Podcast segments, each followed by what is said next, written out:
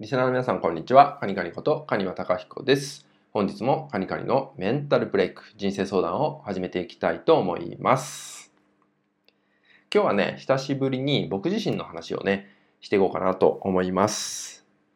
最近ですね、お客さんがね、えー、少しずつね以前より増えてきたっていうのもあって、まあ、正直忙しかったっていうのがねありました。で、僕がお伝えしていることは、まあ、体感覚ってものなんで、体の反応を受け取って自分の感情に気づいていく、そんなメソッドをね多くの方にお伝えさせていただいてるんですけど、そんな中で忙しかった僕自身が体のね状態を体感したことがあるんですけど、まあ、忙しくなってね、えー、ジンマシンが体に出てきたんですね。で、いっしゅうかんぐらいですかね、結構続いたんですね。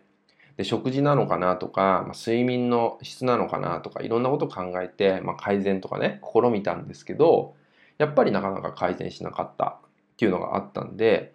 えー、皮膚に症状が出てくるっていうのって体にとって一番最初のサインだったりするんですね。まあ、皮膚って気質的に弱いところなんで、何かあったりすると結構症状って出やすいんですよ。例えばね、胃がおかしくなっちゃって、まあ、顔が肌荒れしてしまうとかね、そんなことも聞いたことあると思うんですよね。あとはね、体の水分不足になれば、まあ、乾燥して肌がねカサカサになってしまうとか、まあ、言ったように、まあ、皮膚って結構いろんな状態が起きるんですよね。で、やっぱりね、僕もこの皮膚に出てきたっていうのはなんか意味があるんだなって感じて、やっぱり、まあ、時間に追われていたっていうのが一つと、まあ、頭の中がね結構いっぱいになっていたっていうのと、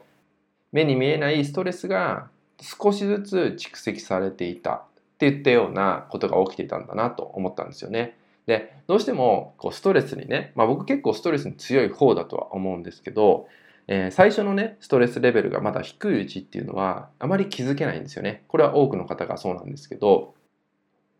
ただそんな時でもこのように、まあ、皮膚とかねそういう部分に何かしらの症状、えー、サインっていうのが出てるんですよね。だから、まあ、あえて何もしない一日を作ってみるとかね、えー、好きな映画を見る、好きな本を読むとかね、まあ、好きなことをする時間っていうのを、まあ、忙しかったんですけど、一日の中に必ず確保したってことをやってみたら、割とね早いうちに改善が見られてきたんですよね。ですので、まあ、今回ね何がお伝えしたいかっていうと、